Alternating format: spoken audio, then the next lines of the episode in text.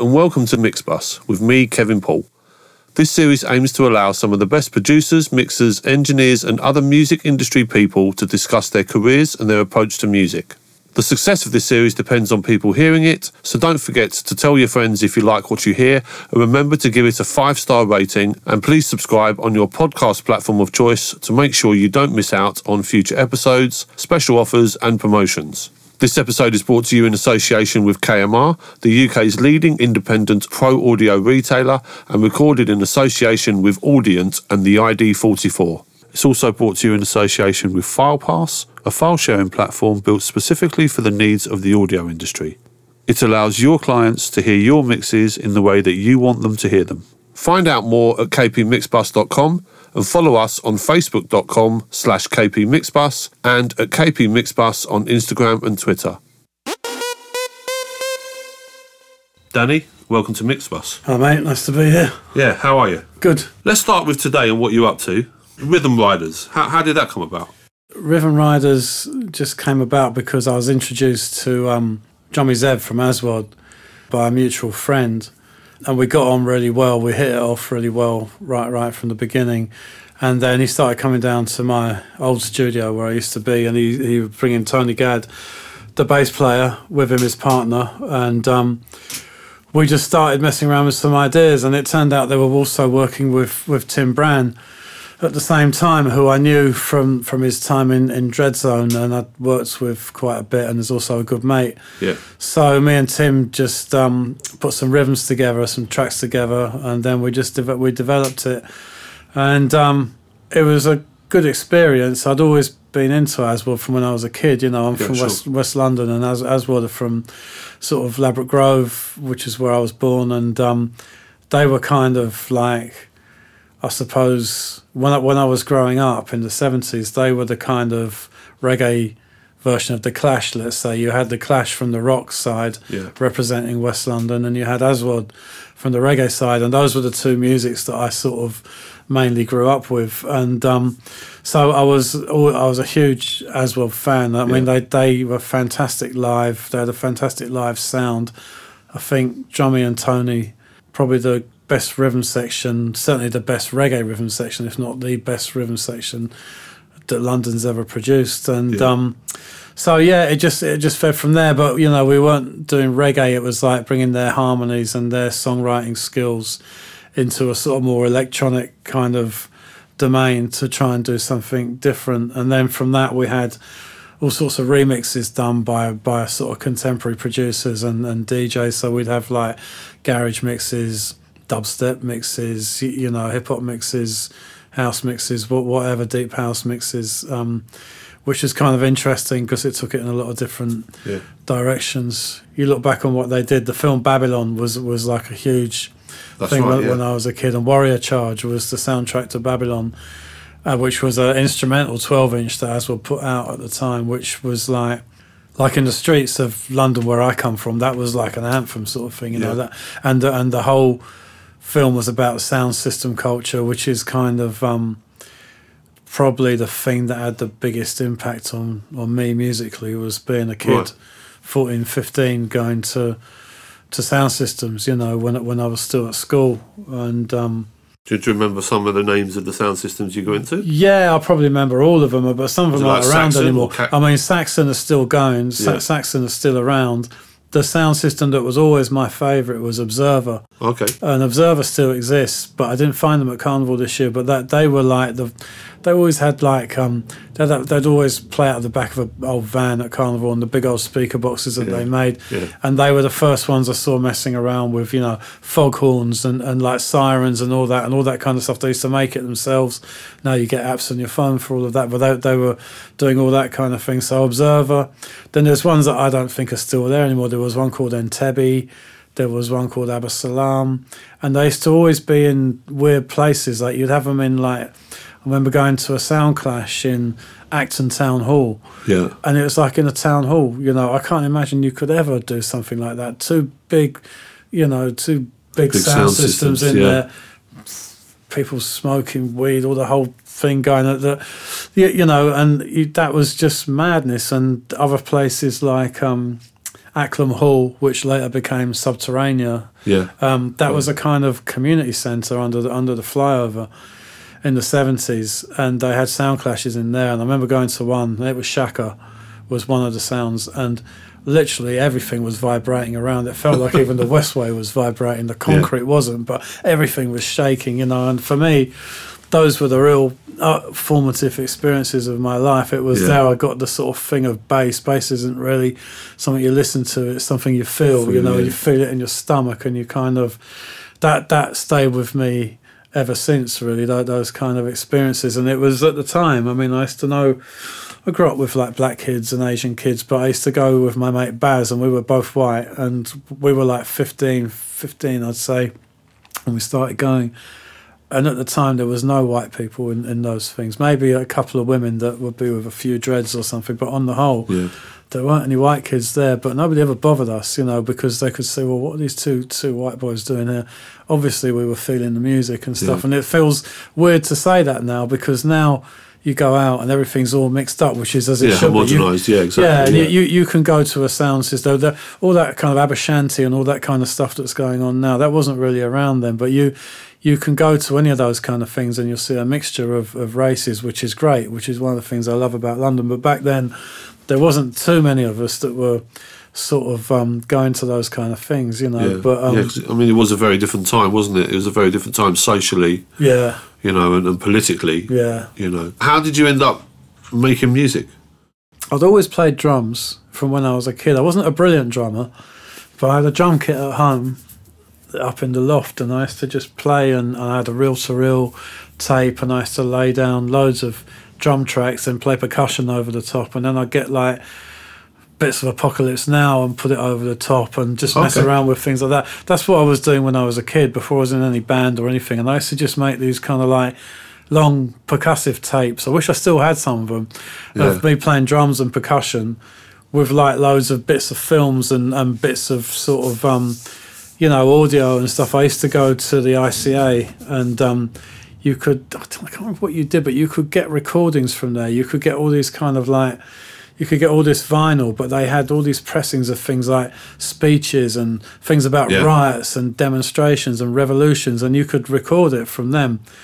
And again, it's kind of like now that just sounds ridiculous because you can go online Yeah, get and in Yeah, five minutes you can find the most obscure. But in those days, you you had to actually go out to find your your material. It was like later on when when you know into breakbeats and all that kind of stuff and samples, you'd have to go and spend years trolling around shops. Getting loads of crap records Yeah, and taking course. them home, Digging in the crates. yeah, digging in the crates. You Yeah. know, so yeah, so that's how I started up in up in my loft at home, and then you know I started to play with with other people and stuff, and um, I knew Carl from um, from around West London and stuff, and he played drums as well.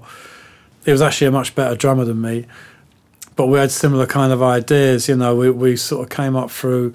We were influenced by punk. You know, punk was a big thing, but we were a bit too young to even go to the gigs in the beginning. A, a bit later on, I would go and see the Clash and all of those kind of bands. And I, I loved the Clash. I never saw the Pistols, but that kind of energy from punk was another thing that really yes, stayed with me. So we had that, and it was like for me, like growing up in West London at that time, you'd have all these different sort of tribes of people, but you'd all kind of know each other. So when you were at school, you'd have some mates. I don't know how it was for you because you're a bit younger than me, but but. But you'd have like some mates that were like soul boys, and they'd be into soul and jazz funk, and they'd have certain clubs they go to to Yeah. dance and, and, and listen to music. Then you'd have other mates that were like West Indian and they'd be deep in, into mostly into reggae. Then you'd have other, other mates that were into new wave and punk. Then then you'd have people that were into Bowie, but you all kind of knew each other, and you go to each other's houses and you'd hear each Yeah. other's music. So I had black mates that knew about sort of the Buzzcocks and Yeah. sort of the Damned and all that kind of stuff. They wouldn't necessarily go to the gigs, but they understood it and they kind of respected it. And and likewise, you know, Soul Boys we might go to punk gigs and so. But for me, I kind of absorbed all of those different things, and I kind of I liked a bit of all of it. But the the biggest thing for me was reggae. And David Bowie, you know, and David Bowie was sort of like I must have been about 10 when Space Oddity came out.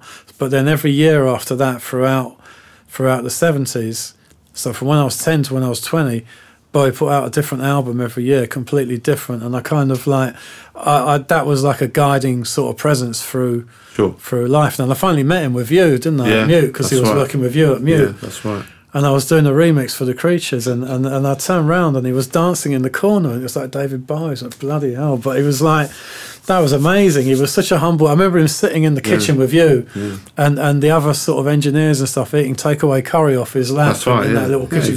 he was- an ordinary guy, ah, very ordinary, very Amazing, you know, amazing. So when- when we started making, when me and Cole started making music, it was kind of like we had that punk attitude, we had the reggae thing, and we, we knew loads about kind of like funk and, and stuff like that. And you had all of the sort of like electronic funk. I don't even know what they call it now, but there were labels. There was stuff like D Train. Do you remember Yeah, that? all that yeah. stuff? You're the one for me, and and Rockers Revenge, and all, all that kind of stuff, which was kind of like electronic electronic soul music really i don't even know what you call it even to this day but very influential because a lot of people now are name checking that that stuff prelude records and things like that so there was just so much kind of stuff to absorb plus So this, this would have been about 1980, what, three? yeah so, something like that yeah yeah but about then and, and So was, just before the explosion of dance music. Before that, yeah, just before that, we were messing around with stuff. So we were reggae was a big thing. We always were messing around with bass lines and beats.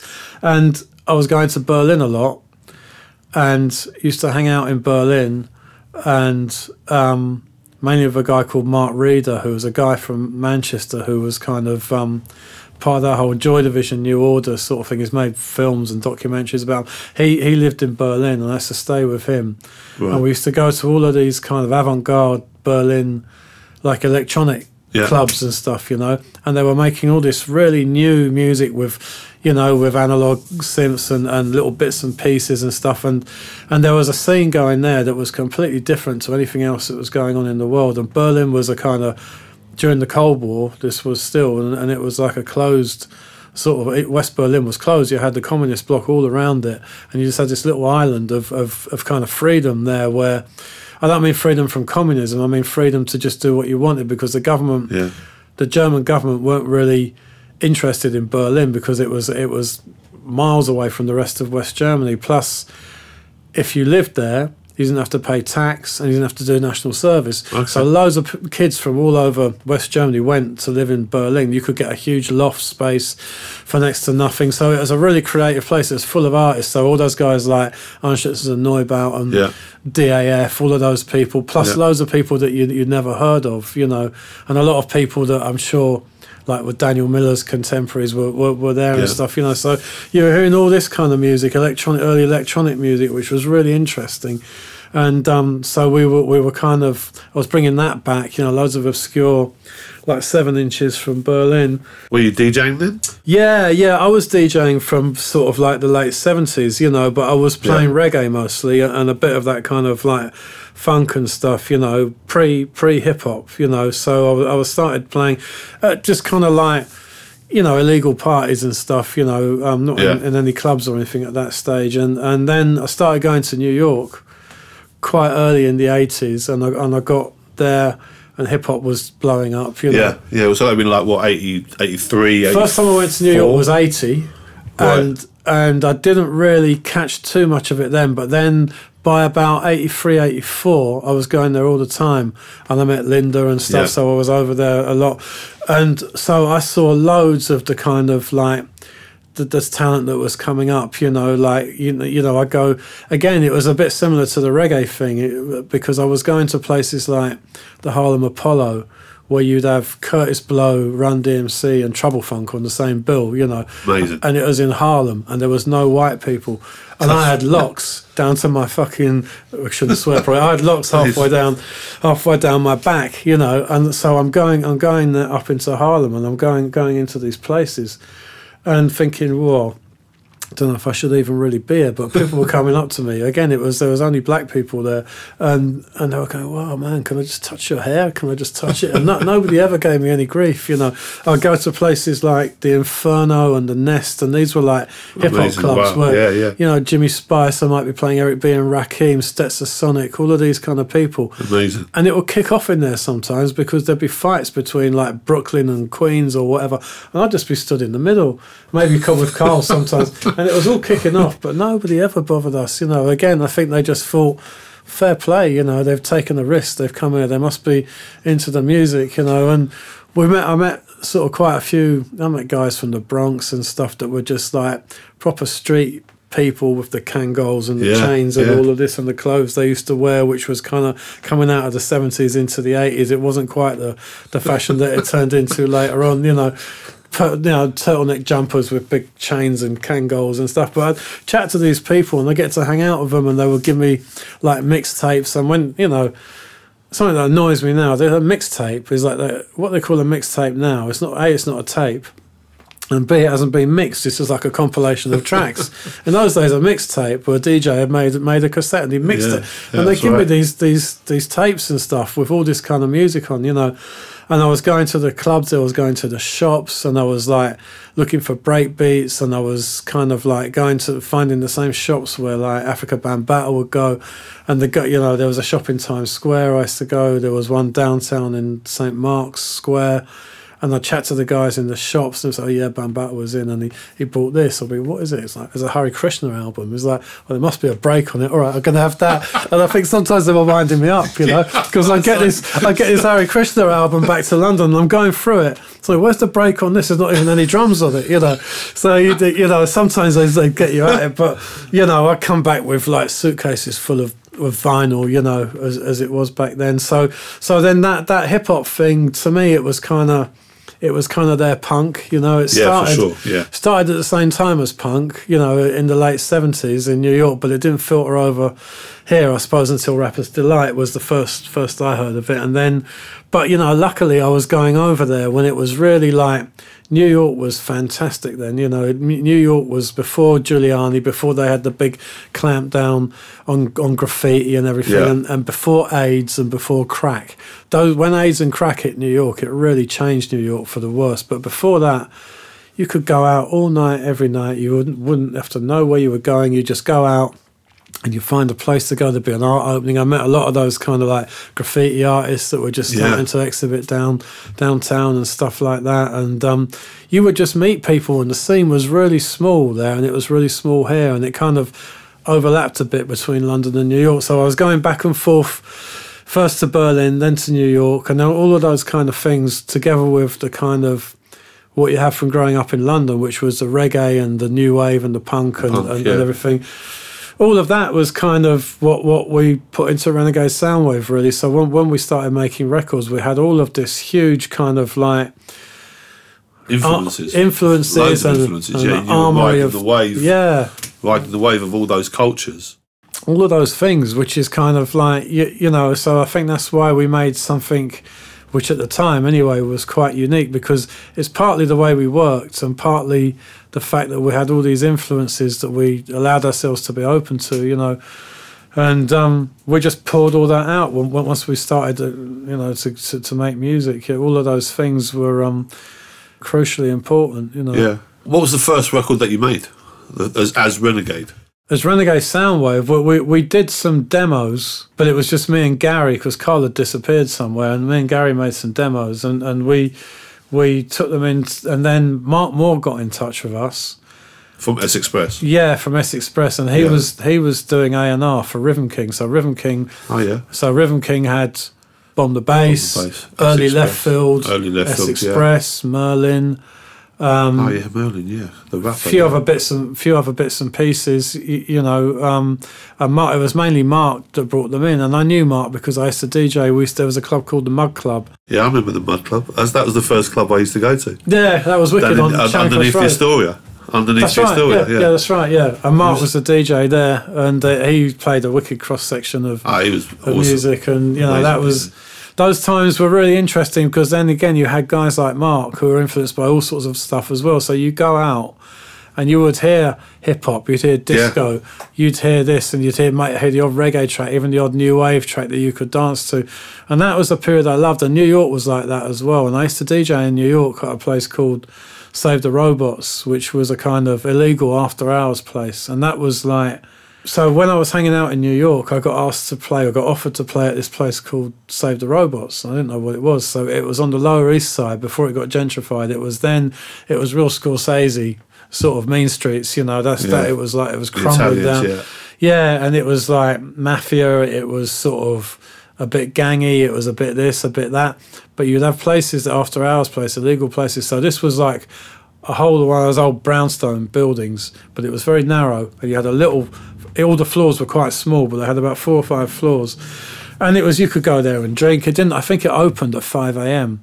And you so the people that would go there would be like people who'd been working in clubs, people who are still wanting to go out after Yeah. clubs, hookers, pimps, transvestites, you know, all all kind of um, all, all all sorts of people, and it was a really great collection of people as well. So I started playing in there, and I took over from a guy called John Hall, who John Hall looked a bit like a seventies disco guy. He had a, he had the moustache and the Hawaiian shirts and all of this, and he was like the guy who played there. But he played disco. He just played disco. I started playing there, and I started playing hip hop and breaks. And all these people were coming in, all these Puerto Ricans and, and stuff were going, wow, man, we never heard this music before. Where are you from? And I said, oh, I'm from London. And they were like, you're from London and you're playing this, you know this music?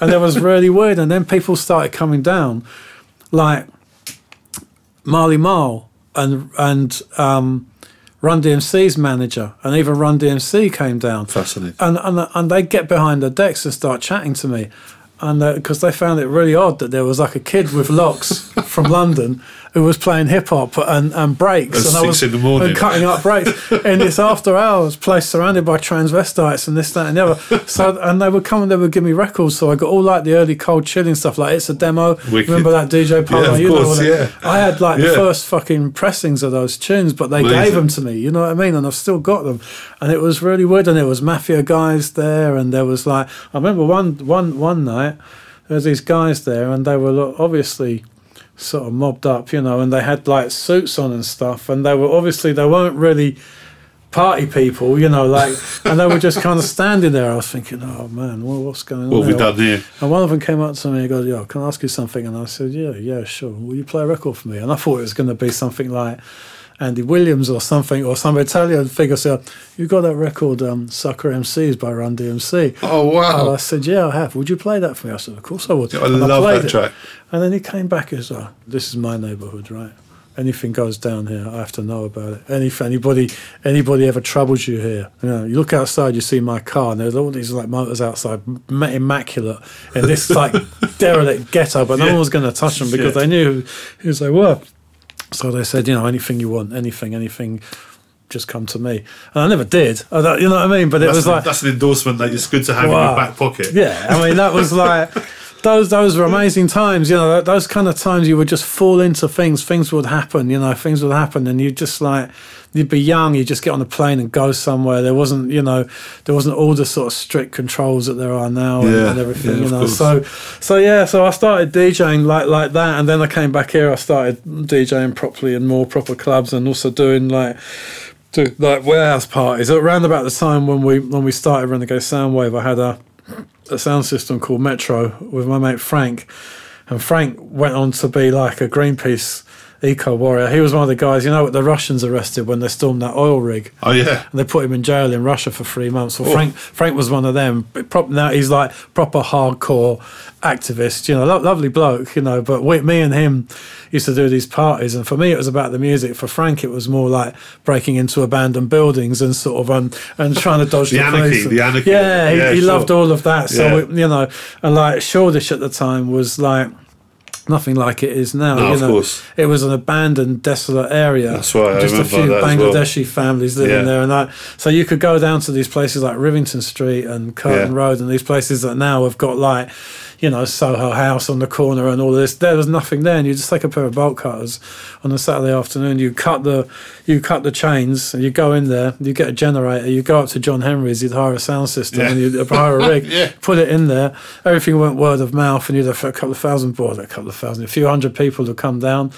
And we used to have a few, maybe two sounds, one playing reggae, one playing hip hop and funk. And um, it was proper outlaw stuff. You know, the police had a dossier on us. They shut us down in the end and they arrested quite a, quite a few people that were sort of doing stuff with us. But I mean, I've got loads of stories from those times that were kind of cool as well. But so that was that was what was going on at the beginning of Renegade Soundwave, really. So I suppose we had all of this huge, you know, we were just kids still, really, but we had quite a lot of um, we had quite a lot of experiences to under our belt, you know, to to put into the into the music. What was the first record that you made? First record was Kray Twins. That was a demo that me and Gary did, and then Carl came back into the fold. And I basically, Mark Moore. This is how it all started. Mark, Mark Moore said, "Well, you, I'm working with this label. Will you will you come down and and play them your stuff if you got any stuff?" And me and Gary had just done two or three tracks in some studio somewhere, and uh, they were really rough. There was Kray Twins, Blue Eyed Boy, which ended up on the first and second albums, and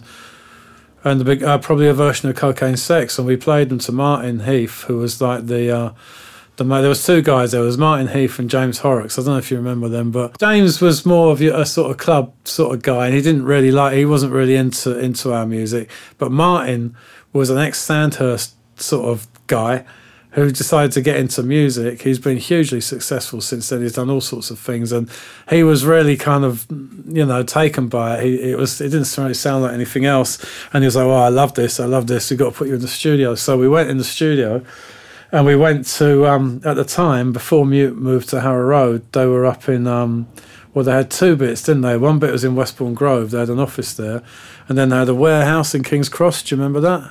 No, I, was- I, I know. I, I, I've heard of the warehouse, That but I, was- I yeah, weren't there then. That's when you were probably yeah before your team might have been probably even before you were at Konk. This would have been about eighty six or eighty seven or something. I don't know. Anyway, so That's they way had a my time, mate. huh? That's way before my time. Okay, okay.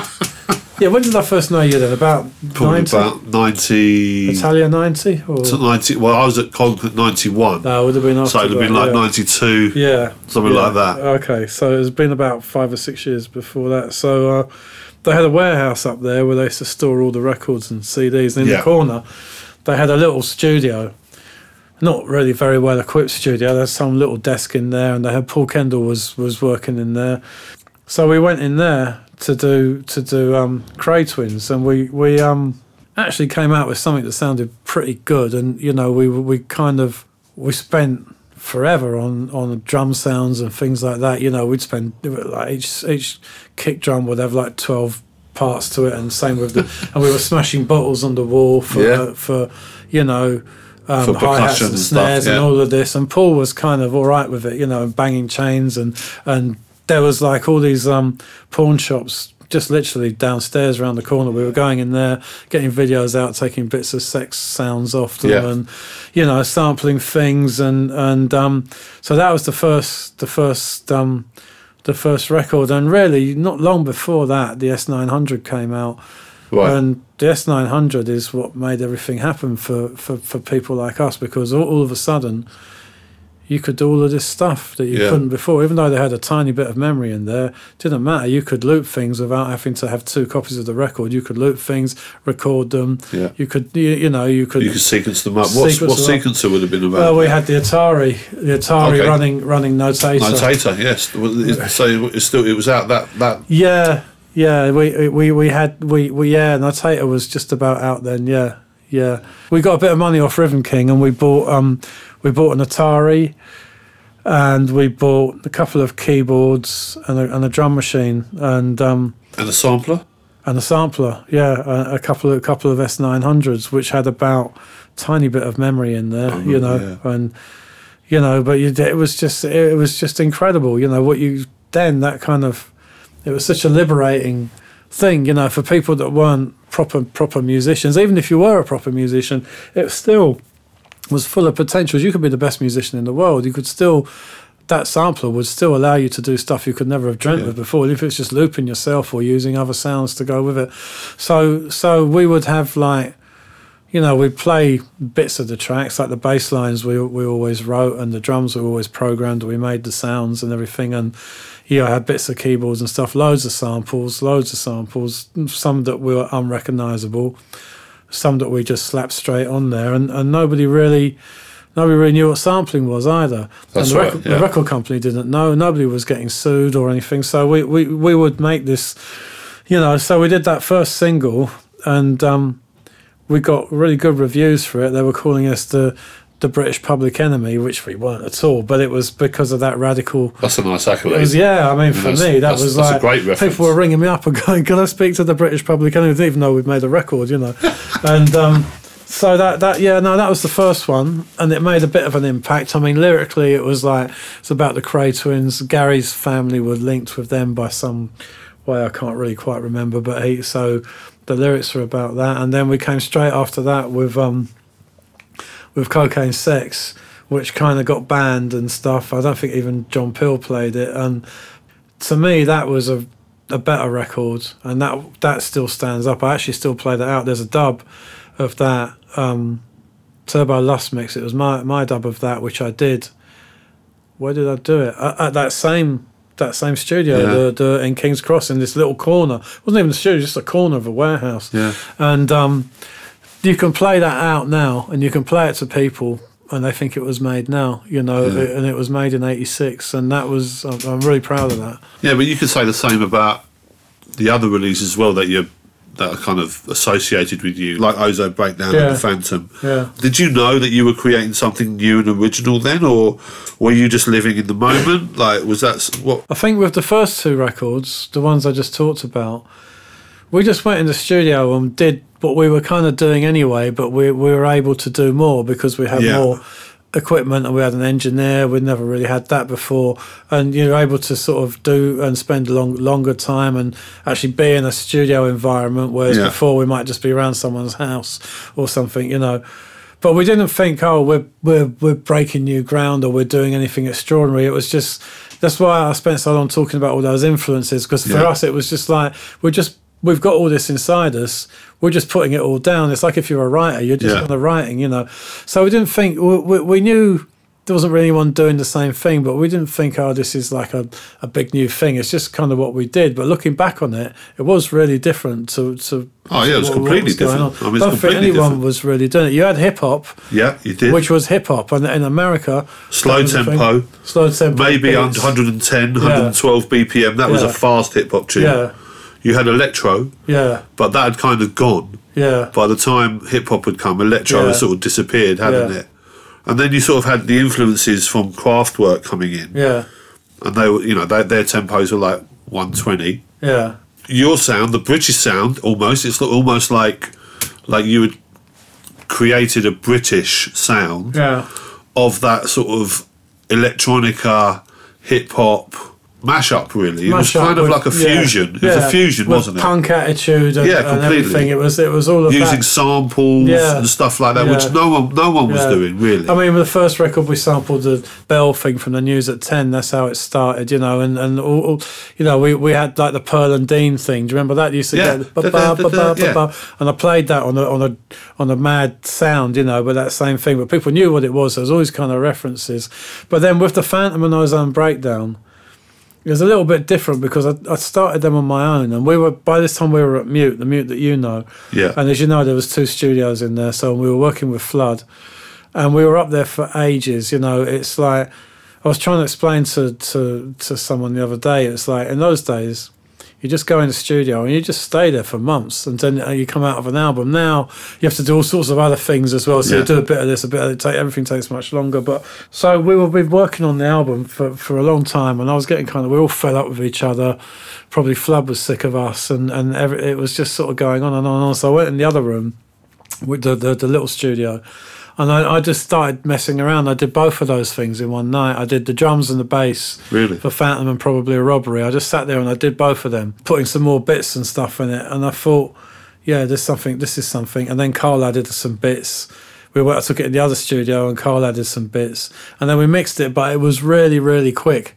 And then we did we put it out on the white label, and I was DJing a lot at the time, so I knew everybody. Well, everybody. I knew a lot of the guys working in the main dance shops, which were so important Yeah. in those days. And I mean, Yeah, all that's gone now. Market, Groove Records. Black Market, Groove Records, Yeah. City Sounds, City Sounds, you, yeah, know, Holborn, there, yeah. there was like you know a few of these places dotted around, and I'd go in there to get records anyway.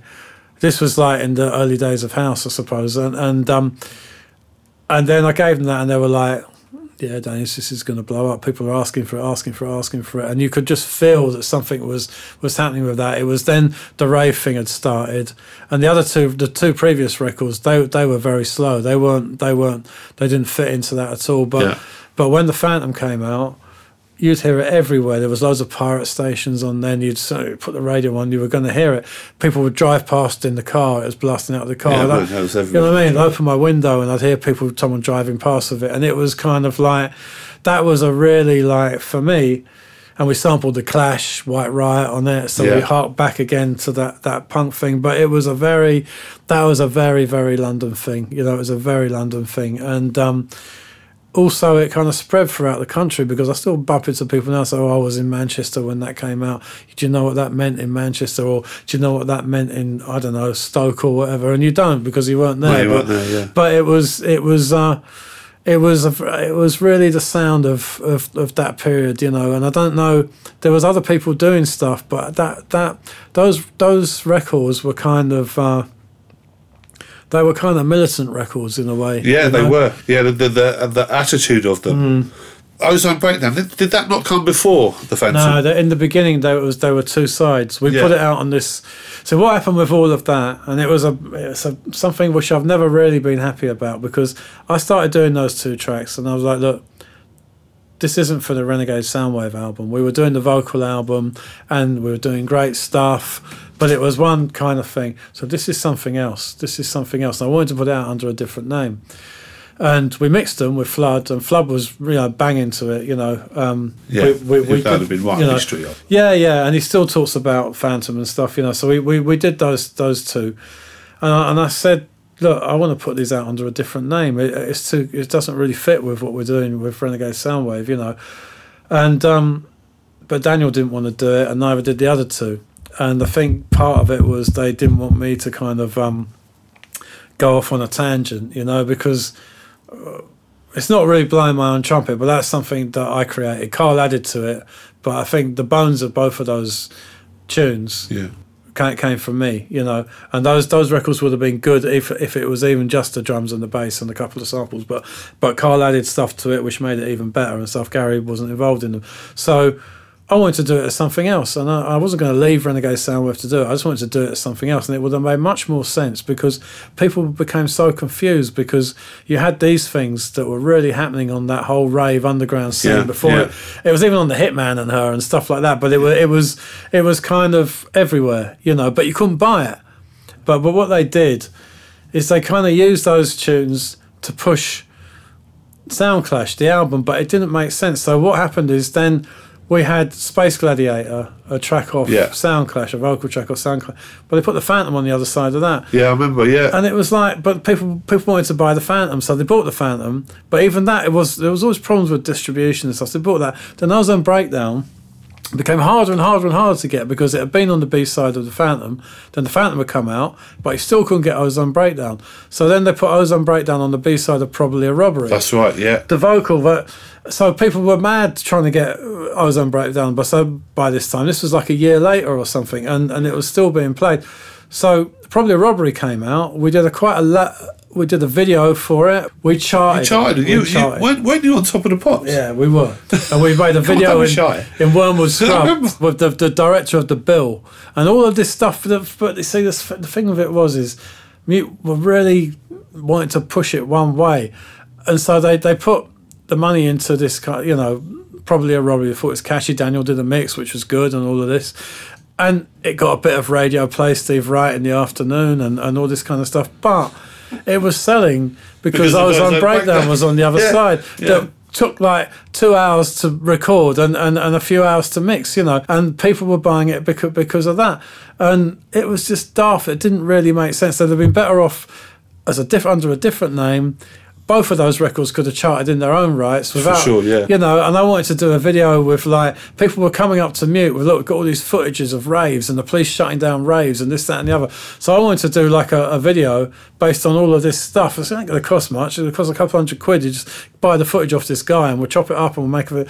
But I didn't really want to know. So there was always this kind of like weird thing going on that people didn't really understand. You know, it was like people bought Soundclash thinking it was going to be like the Phantom, Right. and it wasn't. Or they bought the Phantom thinking it was going to be like the like Soundclash, and it Yeah. wasn't. And we always had this kind of problem that ran right through.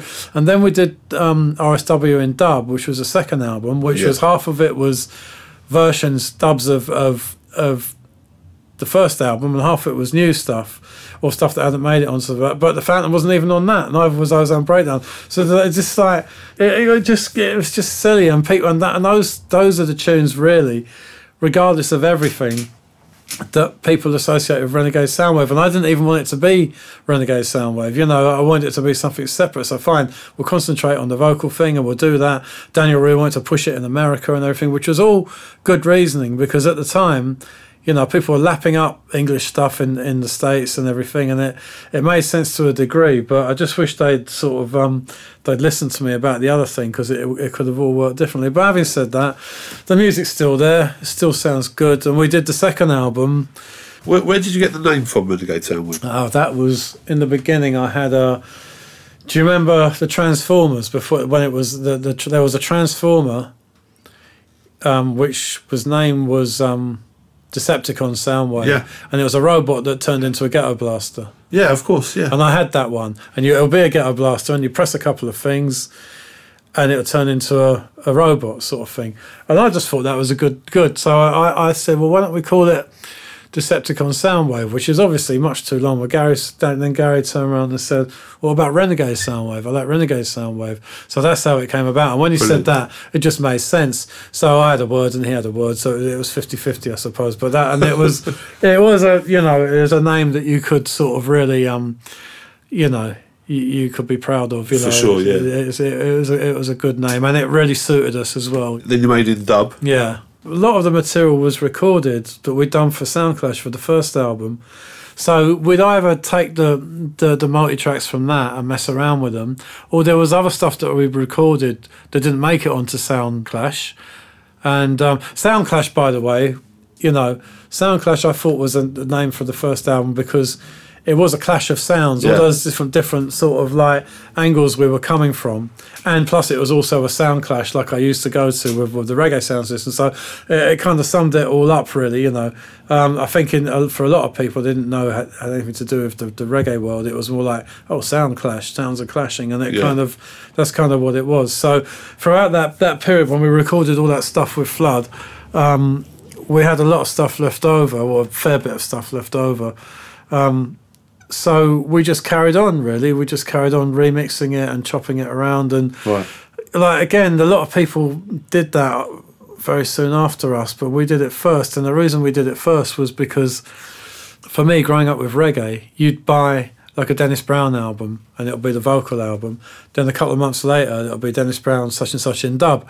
It'll be the same album, but a dub version of it. And you had that right across the board with reggae, Gregory Isaacs, all those kind of Yeah. artists that, that you'd listen to. They put the vocal album out and then they do a dub version of it. So I just thought it was a natural thing for us to do. Let, let's just do a dub version. And, and it meant that you could, we used to put so much stuff on the tracks, sometimes you couldn't even really hear some of it, or sometimes it wouldn't get an airing because it would be a chance to kind of stretch them in different directions, or Yeah. maybe some of the ideas that hadn't got onto the first album because you were you were confined within a more song structure, which is a good discipline to have. But then this gave you the freedom to kind of take them off in, in different directions. And um, a lot of people didn't get it at first. They were like, "Well, I don't understand this." And I was like, "Well, look, just just just what we're doing, you know." And we did it, and that was more sort of that was very sort of ready readily received by the, the rave generation, you know, because you had tunes like Thunder and Wind Response to Yeah. Bass in there that you could play out.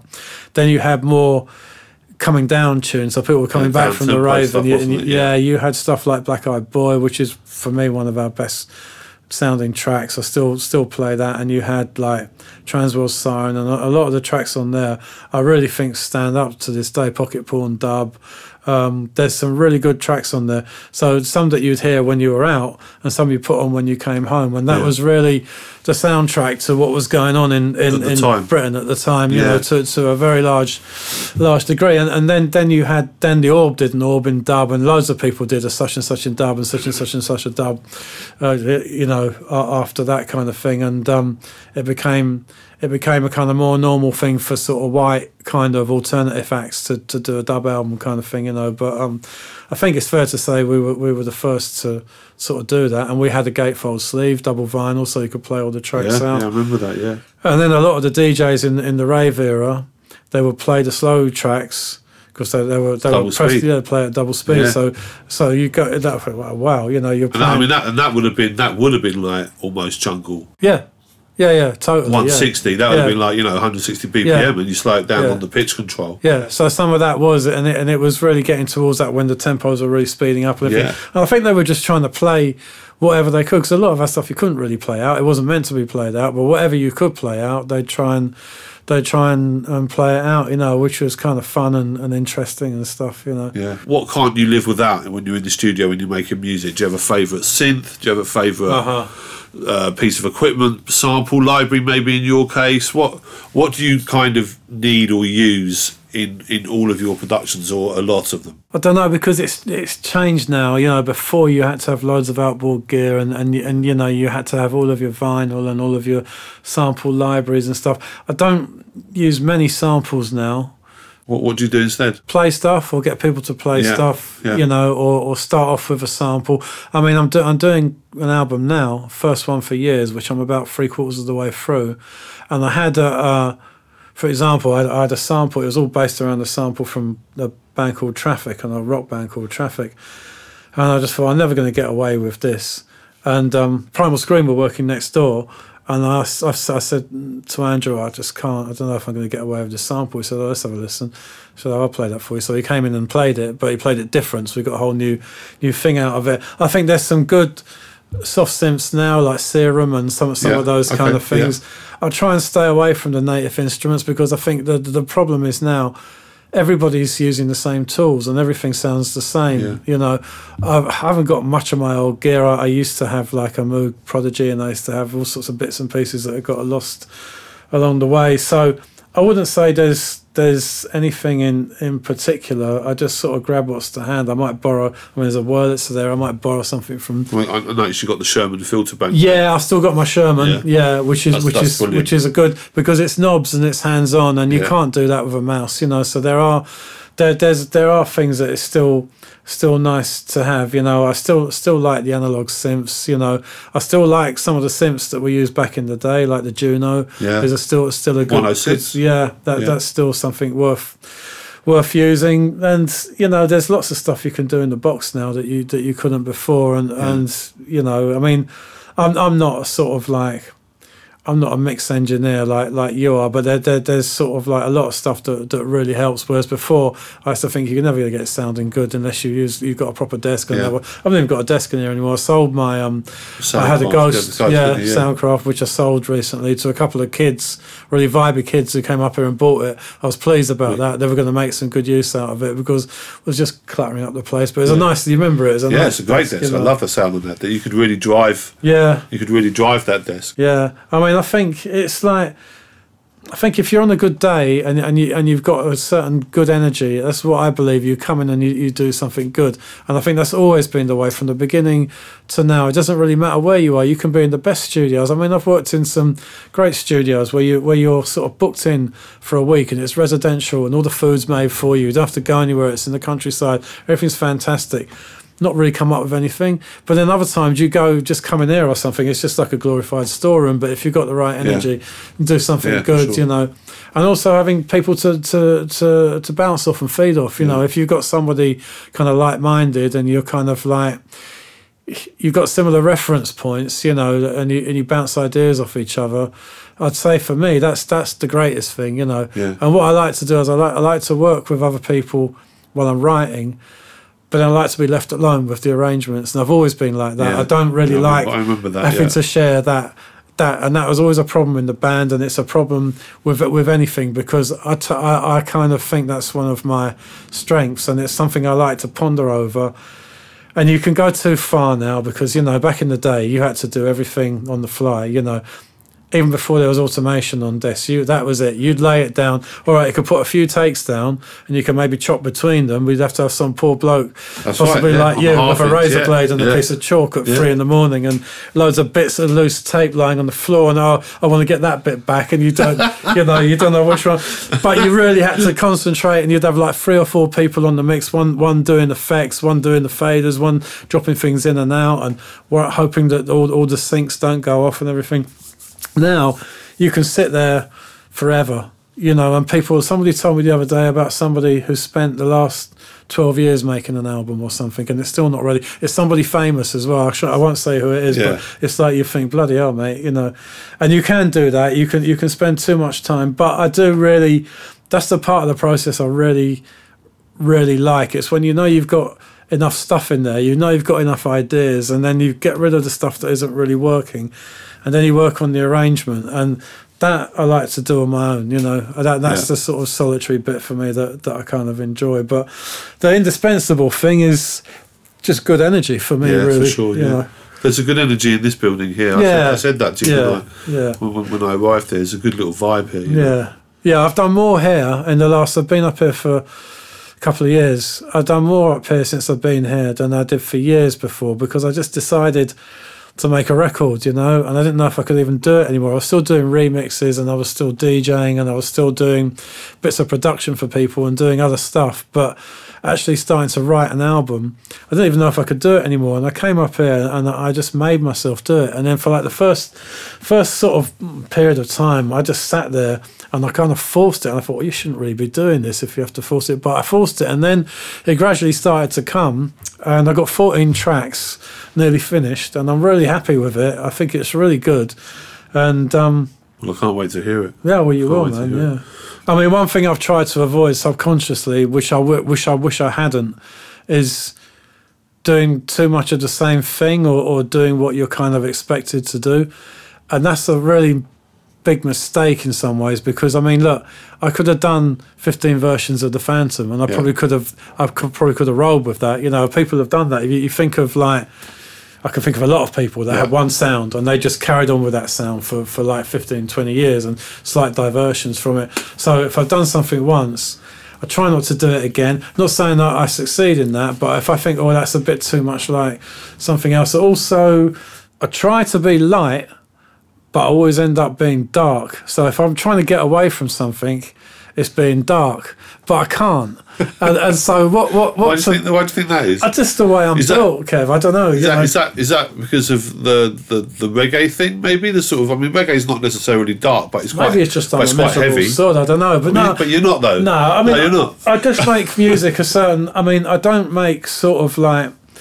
I mean, I had. I've, I've got a radio show that I do on on Soho Radio, and last week my guest was um, Aston Harvey from the Freestylers. Yeah. Right now, Aston's been at it as long as I have, and I really, really, really rate him as a producer, as a musician, as a bloke.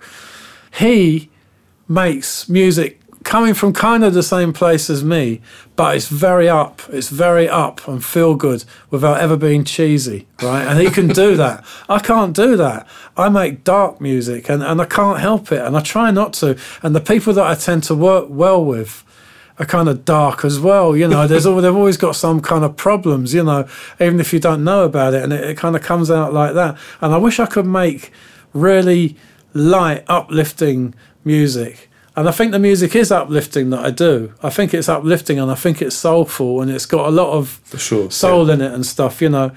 But it's dark and it's and you can only go so far with dark, you know what I mean? And so I wish I could sort of like get away from that. And even when I think it's up, if you play it to people that, that don't know you and they're like, "Whoa, it's a bit heavy, isn't it?" It's like, you know I mean? Yeah, but heavy's different to dark. Though. Well, heavy in as Heavy- much heavy- as heavy dark, dark- dark. yeah, yeah, you know. So, I mean, there's there's that. You know, what what I can't dispense with is a good bass sound. If you're going to have a bass in it, it's got to be, it's good. You, you know, I mean, you you've worked with me enough to know that that's that's what what I'm looking for. And light vibes. I mean, you know, you and me did enough stuff together. It got it got to the point when we were working up at Mute a lot I just leave you to it really because you knew what I wanted, and that was a really big. Uh, for me, that was meant right. Great, you don't have to sort of communicate with all this. Here you are. Here's all the parts. Kevin knows how it's got to end up, and it would kind of pretty much end up that way, which is which is a kind of good. We did a lot of good stuff up there in, in, in those sort of last few years at Mute, but um, and the Riven Rider stuff as well. Yeah, sounds, for sure. sounds, yeah, sounds good. You know, Drummy Z, uh, Yeah. this sound, I still play that up. yeah, there's there's some lovely lovely tracks on that, but um, yeah, I'm, I'm just about vibes, man. I'm just about vibes and energy. You know, I'm not the most technically proficient person in the world, but I know how to to make a good piece of music. You Yeah. know, and, and sometimes it comes really quick, sometimes it's really slow. I never let go of it until I think it's good enough, Yeah. you know, and maybe I should, but um, just that. But yeah, I wish I could lighten up a bit with it, you know, but I, I don't really know how, you know. That's a great place to leave it, Dan. Thanks Right, so man. much for All being right, on the Mix pleasure, man. No, thanks for asking me. Thank you. Thank you very much for listening to this episode of Mixbus with me, Kevin Paul. Don't forget to give us a five star rating and subscribe to the whole series on Podbean or wherever you get your podcasts. Remember to join me for the next episode, and until then, goodbye.